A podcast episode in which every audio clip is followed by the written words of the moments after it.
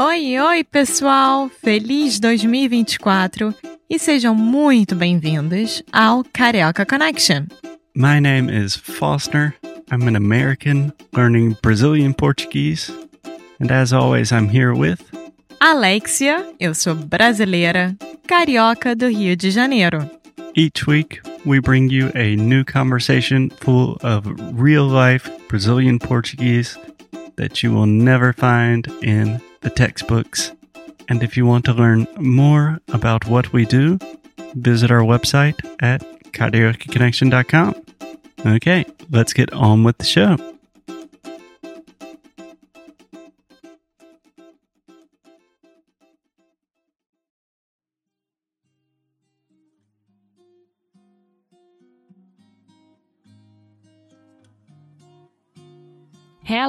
Hello, everyone, and welcome to another episode of Adventures with Alexia. Brought to you by Carioca Connection. Yes, Yes. you can say that. Okay, Alexia, who are you talking to today? Today I am talking to Adriana. hmm She is an old friend that used to work with me um, during my first internship back in Rio de Janeiro, and she was in Sao Paulo. Now, after a lot of moving around the world, she is based in the UK. Cool. Cool. Very cool. So, for people that don't know, Adventures with Alexia is an entirely new project from Karaoke Connection. And just to give our listeners a fair warning, that this conversation is pretty fast. So, native level Brazilians speaking super fast. Yes, and I think that the most interesting thing is that I know all of the people that I interviewed, most of them actually. And it's like sitting um, at a bar and talking to them again and knowing everything that they are doing nowadays. So it's super fast, a lot of moments and phases, and I mean everything. Yeah. Yeah. Honestly, I've listened to it. It's pretty difficult to follow the first time. If you would like to follow along with the worksheets and listen to the entire episode and all of the episodes of Adventures with Alexia, you can do that inside our membership, the Karaoke Connection Club. Yes, so come on, join the club, and then you can understand everything. Okay, should we listen to the show now? Yes. Ok, let's do it. Vamos lá. Bora, gente. Oi, pessoal! Bom, hoje vocês vão me escutar falando com a Adriana. A Adriana, eu conheci ela há muito tempo atrás, no meu primeiro estágio no British Council. Ela era da equipe de São Paulo e eu era da equipe do Rio de Janeiro. E tem muita coisa da história da Adriana que eu não conhecia, que eu não fazia ideia, mas foi uma ótima oportunidade de gravar esse episódio com ela, né? E apresentar ela aqui para vocês e conhecer um pouquinho melhor sobre ela, assim como eu conheci. A Adriana tem uma história de vida muito interessante e eu quero que vocês todos escutem sobre ela, tá bom? Agora, vamos começar com o episódio. Ai, mas é muita coisa, querida. É muita coisa, uma vida inteira de morar fora, de voltar, depois readaptar a cultura brasileira de novo, depois voltar para fora, de novo, né? Então, Eu imagino que isso seja a parte mais difícil de se readaptar às culturas em geral, né? É, Então, você morou nos Estados Unidos, aí teve que se adaptar aos Estados Unidos, aí voltou para o Brasil. Como é que foi isso? então, foi, foi, eu acho que depende muito da sua idade também, né? Em que ponto, que, que fase de vida você tá vivendo, né? Porque eu, eu costumo dizer que eu vivi várias vidas. Sou igual gato, eu tenho várias vidas. Uma vida já morreu, começou outra, entendeu? Então, eu sinto assim, que essa mudança cultural foi muito isso, foi um, começar do zero, sabe? Então, quando eu fui para os Estados Unidos, foi muito diferente, porque não foi decisão minha, foi decisão dos meus pais, uhum. né? Então, eu tinha. Ai, foi, foi, um, foi um back and forth, vai e volta, vai e volta, né? Que, que começou quando eu tinha nove anos, meus pais divorciaram. A família da minha mãe é americana. Bom, metade da família da minha mãe já tinha imigrado, fazia muitos anos, no começo dos anos 80, sabe? E hum, eles, né, já, já tinham cidadania americana, já eram casados. Eu tenho primos americanos na Pensilvânia. Uhum. E daí minha mãe, quando, quando divorciou do meu pai, ela fez um acordo com meu pai que, né, ia fazer uma tentativa de morar lá com, com a gente, né, comigo, com meu irmão, no caso. A gente ficou só seis meses, que era só uma experiência. Depois voltamos para o Brasil, ficamos mais quase dois anos e depois voltamos novamente. Então, isso foi entre meus 9 e 12 anos. Eu estava nessa transição. Imagina a confusão na cabeça de uma criança. Nossa, né? foi muito difícil. Foi assim, eu quero, eu não quero falar que foi um trauma, mas assim, é, eu acho que psicologicamente, se eu, se, eu, se eu falar com um psicólogo, eu falei, nossa, né? Isso é uma coisa. Então, assim, eu sinto que eu cresci ali, naquele momento. 12 anos já era adulta, entendeu? Então, Sim. Então, assim, porque eu, eu fui para um lugar que eu não falava a língua, que era, que, que era uma situação completamente diferente, que, que eu não tinha a casa dos meus pais, eu estava só morando com a minha mãe e a família dela, né? E eu senti, eu, naquela época, eu não percebi o quanto que, o, que, o, que, eu, que eu sentia falta do Brasil, né? Tanto que hoje, a minha maior referência de infância, né? Minhas, as minhas é, melhores lembranças assim de infância é tudo no Brasil. Assim, é, assim, o que eu guardo assim no coração da minha infância é Brasil, entendeu? E quando você então, fala assim, Brasil, eu... é, é, Minas ou São Paulo? Então, eu morei quando eu tava quando eu era criança, eu não morei em Minas, eu morei no interior de São Paulo. Então, eu sou de São José dos Campos, né, que é aquela a maior cidade, eu acho que entre Rio e São Paulo, né? Então, é uma cidade excelente, só que eu nasci lá, e depois, quando eu tinha dois anos, eu sim mudei para o sul de Minas por um período curto, que meu pai estava com um negócio lá. E depois meu pai foi contratado pela INPE, pelo INPE, pela não, pelo, pelo. INPE, é, Instituto Nacional de Pesquisas Espaciais, né, que ele é engenheiro. Então ele foi contratado e a gente mudou para Lorena, que também é assim, ali no Vale do Paraíba, é tudo uma, Aparecida muito do Norte. pertinho do outro, né? É muito tudo pertinho. pertinho. Tudo pertinho. Tudo ali entre Rio e São Paulo, é. né? Que é fácil você subir para Minas, as montanhas, a Serra da Mantiqueira, e descer para o litoral, Ubatuba, tal. Cresci subindo e descendo serra, entendeu? então, assim, foi dessa realidade para o interior da Pensilvânia, né? Que, tipo, era completamente plano, só tinha plantação de milho. Rural. E... Completamente rural. Rural, rural, é, rural.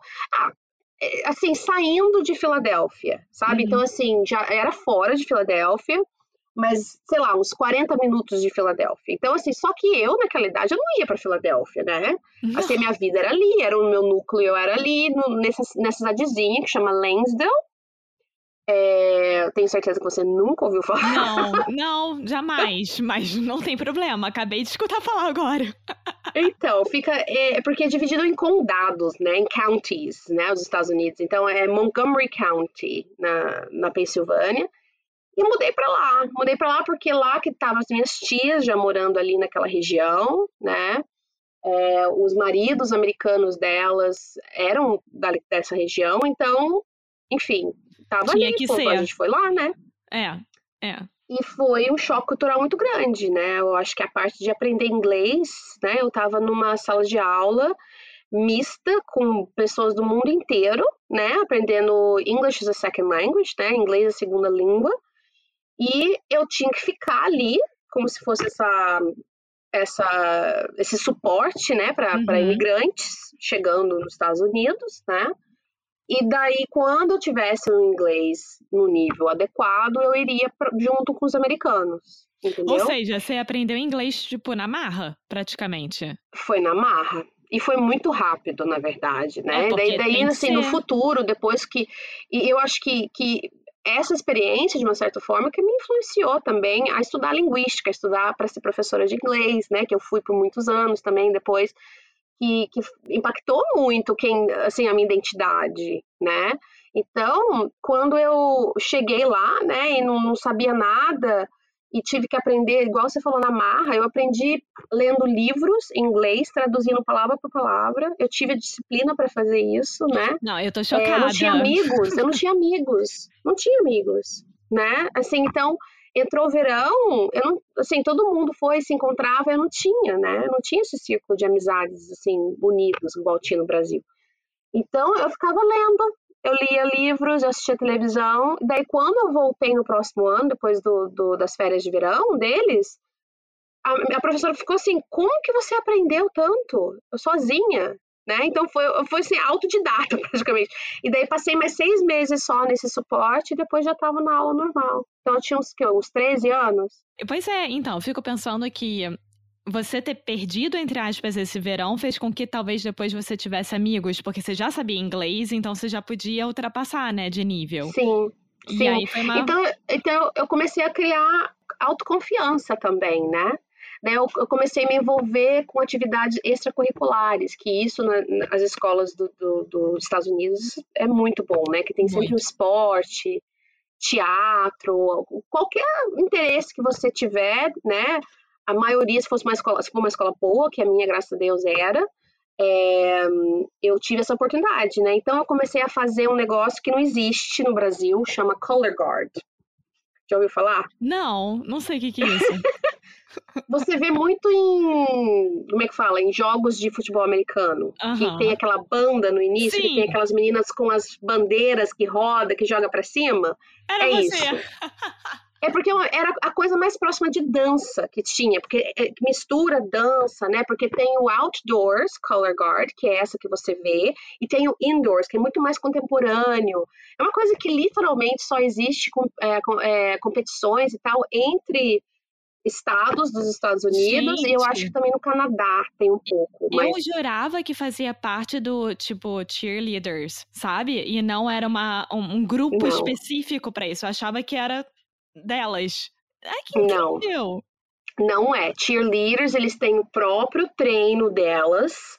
É outra apresentação, é, outro, é outra coisa. A gente trabalhava mais com a música, com a banda que toca. Né? Você já viu que faz aqueles sim, formatos sim. na frente? Eu, é isso que eu fazia, entendeu? Eu amo isso. E, e eu criei, meu, comecei a criar um círculo de amizades a partir daí, né? Isso com 13 anos. Então, quando eu entrei pro era eu acho que 13 para 14 anos. Ou seja, é. o comecinho da adolescência que todo mundo tá querendo sair, brincar e vai pro shopping juntos e vai almoçar juntos, etc. É. Pelo menos você conseguiu fazer é, esse grupinho de amizade. Eu consegui me inserir na cultura, né? E assim, é, na cidadezinha que eu morava não tinha nenhum brasileiro. Eu não conhecia brasileiro. O máximo que tinha era, eu acho que tinha mexicano, né? Latinos, na América Latina. E uhum. só que eu criei amizades mesmo com americanos nessa fase, né? É porque não tinha outra outra nacionalidade que fazia parte desses de, dessas atividades que eu que eu que eu né que eu comecei a me envolver e depois mais para frente eu, eu, fiz teatro também fiz é, foi até a Branca de Neve. Fui a Branca de Neve e fiz também vôlei. Daí, no, até o high school, eu, eu joguei vôlei. Então, essa acho que essa foi uma coisa que eu mais me envolvi, que eu já jogava vôlei no Brasil, né? Vôlei no Brasil, você começa educação física com... Você é pirralho, você tinha 7, 8 anos de idade.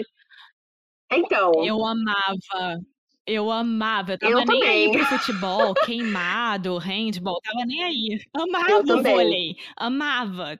Aliás, as Olimpíadas estão chegando, é. eu tô é. doida pra assistir Nossa, o vôlei. Amo eu, tô, eu paixão, quero assistir né? o vôlei. Então, assim, é o que eu era o que eu é, encontrei que eu era boa, né, nesse esporte. E é, então eu, eu fiz o, o, como é que fala, o tryout, né? Como é que eles falam em português, esse tryout? Ai, ai, o teste, né? Diz? Tem que fazer um teste de para você ser aceita no time, né? É, é como se fosse. Avaliação. É, daí tem um dia que você vai lá, tem o dia dos testes, né? Que vai lá ver se você tem amante, se você sabe fazer o saque, se você sabe fazer cortadas, você. Enfim. É, então fui, e daí eles né? Falaram, não, você entrou no time, então foi um momento muito, assim, maravilhoso para mim na época, né? Então, porque daí foi mais um grupo de amizades que eu criei, mais é, um, uma atividade que me centrou, né? Que me inclui, que eu me senti incluída. E assim, todo mundo me chamava de Brazilian Beast, que era tipo o monstro brasileiro, né? Que tipo a monstrinha brasileira. Isso que eu ia te perguntar, se as pessoas te viam como brasileira ou como assim, a americana que é brasileira, na verdade, sabe? Por causa do seu sotaque, que talvez fosse neutro e não reconheciam por ser brasileira. Porque a gente fala muito sobre o sotaque brasileiro quando se fala inglês, né? Que os americanos conseguem, qualquer pessoa consegue identificar na hora que é brasileiro. E eu não sei se você tinha isso ou não. Eu não tinha. Então, isso, isso que é o negócio. É, isso, isso é uma coisa que também, quando eu aprendi linguística, né? Eu achei super interessante, que tem o esqueleto linguístico, né? Então, quando você é jovem, né, criança no caso, você tem o esqueleto maleável, né, como fosse uma cartilagem, que ele, você pode dobrar ele do, de todas as línguas do mundo, né? E daí você chega nessa idade que eu Sim. estava, a partir dos 12, 13, 14 anos, é, se você começar a aprender uma língua nessa idade, né, a partir dessa idade, a grande probabilidade é que você vai ter um sotaque e não tem como não tem como não ter o sotaque, né? Sim. Porque esse esqueleto linguístico está ficando rígido, vai virar duro, né? Sim. Então, eu, eu, eu cheguei ali, ó, no, no, no último minuto do, do segundo tempo, sabe? Eu consegui a, é, a, aquisição de uma língua, né, que foi inglês, no caso, inglês americano, e um inglês bem neutro ali, da Pensilvânia, bem neutro, não tem um sotaque forte igual do Texas, né? Sim, sim, sim. E, e eu consegui, então, assim, as pessoas sabiam que eu era brasileira, porque eu falava que eu era brasileira. Então, assim, quando você, tá, você tem a tendência de quando você tá fora, de, tipo, falar mais ainda que você é brasileira, né? Assim, todo mundo sabia que eu era brasileira. Só que daí, quando assim, era, eu tava no Brasil, né, quando eu ia para o Brasil visitar tal, depois disso, eu sempre fui americana. assim, eu nunca era só brasileira, eu era americana, porque eu morei lá muitos anos, né? Morei lá. É, bom, morei lá por 14 anos no total, né, nos Estados Unidos. É, e aí vem a confusão de identidade, né? Porque eu também costumo falar que, por exemplo, a minha identidade em português é completamente diferente da minha identidade em inglês. Porque dependendo de quem eu tô falando em inglês, ou eu tenho confiança ou não, é, sabe? Aquela coisa assim, se eu tô falando com a avó do Foster, que é muito difícil de falar, ela já é muito velhinha e tal, e a minha confiança é quase zero, porque eu não sei se ela vai me entender, ela e, e vice-versa. Então, assim, a minha personalidade é. para ela é daquela quietinha, que não fala quase nada, não, e só fala, hey, grandma, sei. I missed you, sabe? Só isso. Enquanto com os amigos dele, eu me solto, e se eu fiz erro em inglês, fiz paciência. Para mim, o mais importante certeza, é a comunicação, sabe? É você estar tá ali presente. E aí eu imagino para você que isso nessa época tenha sido muito confuso da sua identidade. Como é que foi? Nossa, demais. Demais da conta. É, eu acho que essa parte da, da identidade, é, ela pegou muito, muito quando eu, quando eu terminei o high school. Porque daí era, assim, né? Você tem a vida inteira que falar, ah, você tem que estudar, você tem que tirar boas notas, uhum. você vai, você...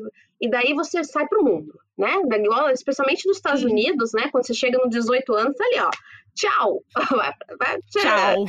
Então, e rolou muita coisa durante essa época, mas mais, mais complexo devido à situação de visto da minha família, né? Nesse hum. ponto, a gente, assim, eu, está, eu era dependente da minha mãe, né? Só que para os Estados Unidos, quando você se torna 18 anos, você é adulta.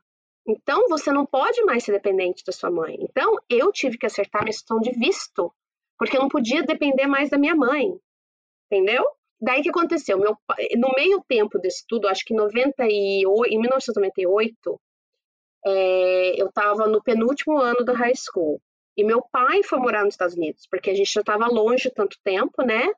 E, e daí meu pai conseguiu emprego nos Estados Unidos, temporário, né, com contrato de trabalho. Eu fui ao Brasil, troquei a minha dependência, né, fiz cadastrado que eu era dependente do meu pai, para eu conseguir o visto para voltar para estudar. Foi uma loucura. Depois falam que Portugal e Brasil que são burocráticos, né? Depois falam que. Gente, é uma Não, loucura. Estados Unidos, meu Deus, situação de imigração. E assim, e para mim, assim, para uma pessoa, uma criança, né, que, que adaptou e, e de uma maneira assim é, positiva a uma cultura nova, e depois ser jogado e falar assim, não, você não pode legalmente morar aqui mais. E tem um nome para isso hoje. Não sei se você já ouviu falar dos Dreamers. Sim, sim, sim. Então, tem o Dream Act. Então, eu era uma dessas pessoas, entendeu? Que até hoje está aí, é, que não foi aprovado, que, que os democratas estão lutando para conseguir, entendeu? E no final de tudo isso, eu voltei para o Brasil porque eu não conseguia esperar mais. Eu tinha terminado minha faculdade tá? E eu falei assim, eu não, agora que terminou a faculdade, pronto, agora eu não vou conseguir trabalho. Gente, você né? passou a faculdade inteira sem saber o que ia acontecer. E a qualquer momento podiam te ligar e falar, olha, não, tchau. Eu já tinha, nesse ponto, eu já tinha colocado na minha cabeça que eu ia voltar pro Brasil. Hey guys, I hope you enjoyed this little piece of an episode of Adventures with Alexia. This is only one part of one conversation from this series. If you want access to the entire catalog of episodes that Alexia recorded with the annotated transcripts so you can really understand everything, you can do all of that within our membership, the Karaoke Connection Club. So if you want all of the adventures with Alexia and pretty much everything else we've ever done in our lives, check out the Karaoke Connection Club. Okay, see you guys in the next episode.